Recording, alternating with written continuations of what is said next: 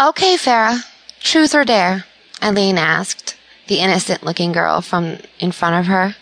Farah smiled shyly, her big green eyes widening and her tanned face blushing becomingly. Let's go with truth, she said after a moment, followed by a series of exasperated sighs. Eileen looked over at her lover, Rachel, rolling her eyes softly. You're such a square, Farah, Rachel said, walking up to Eileen and fondling her large breasts over her tank top before kissing her neck. Eileen turned her head, taking Rachel's pink lips in her dark kiss. Yeah, Farah, come on. The game's no fun if you don't do any dares, Eileen said as she pinched Rachel's tight, firm ass.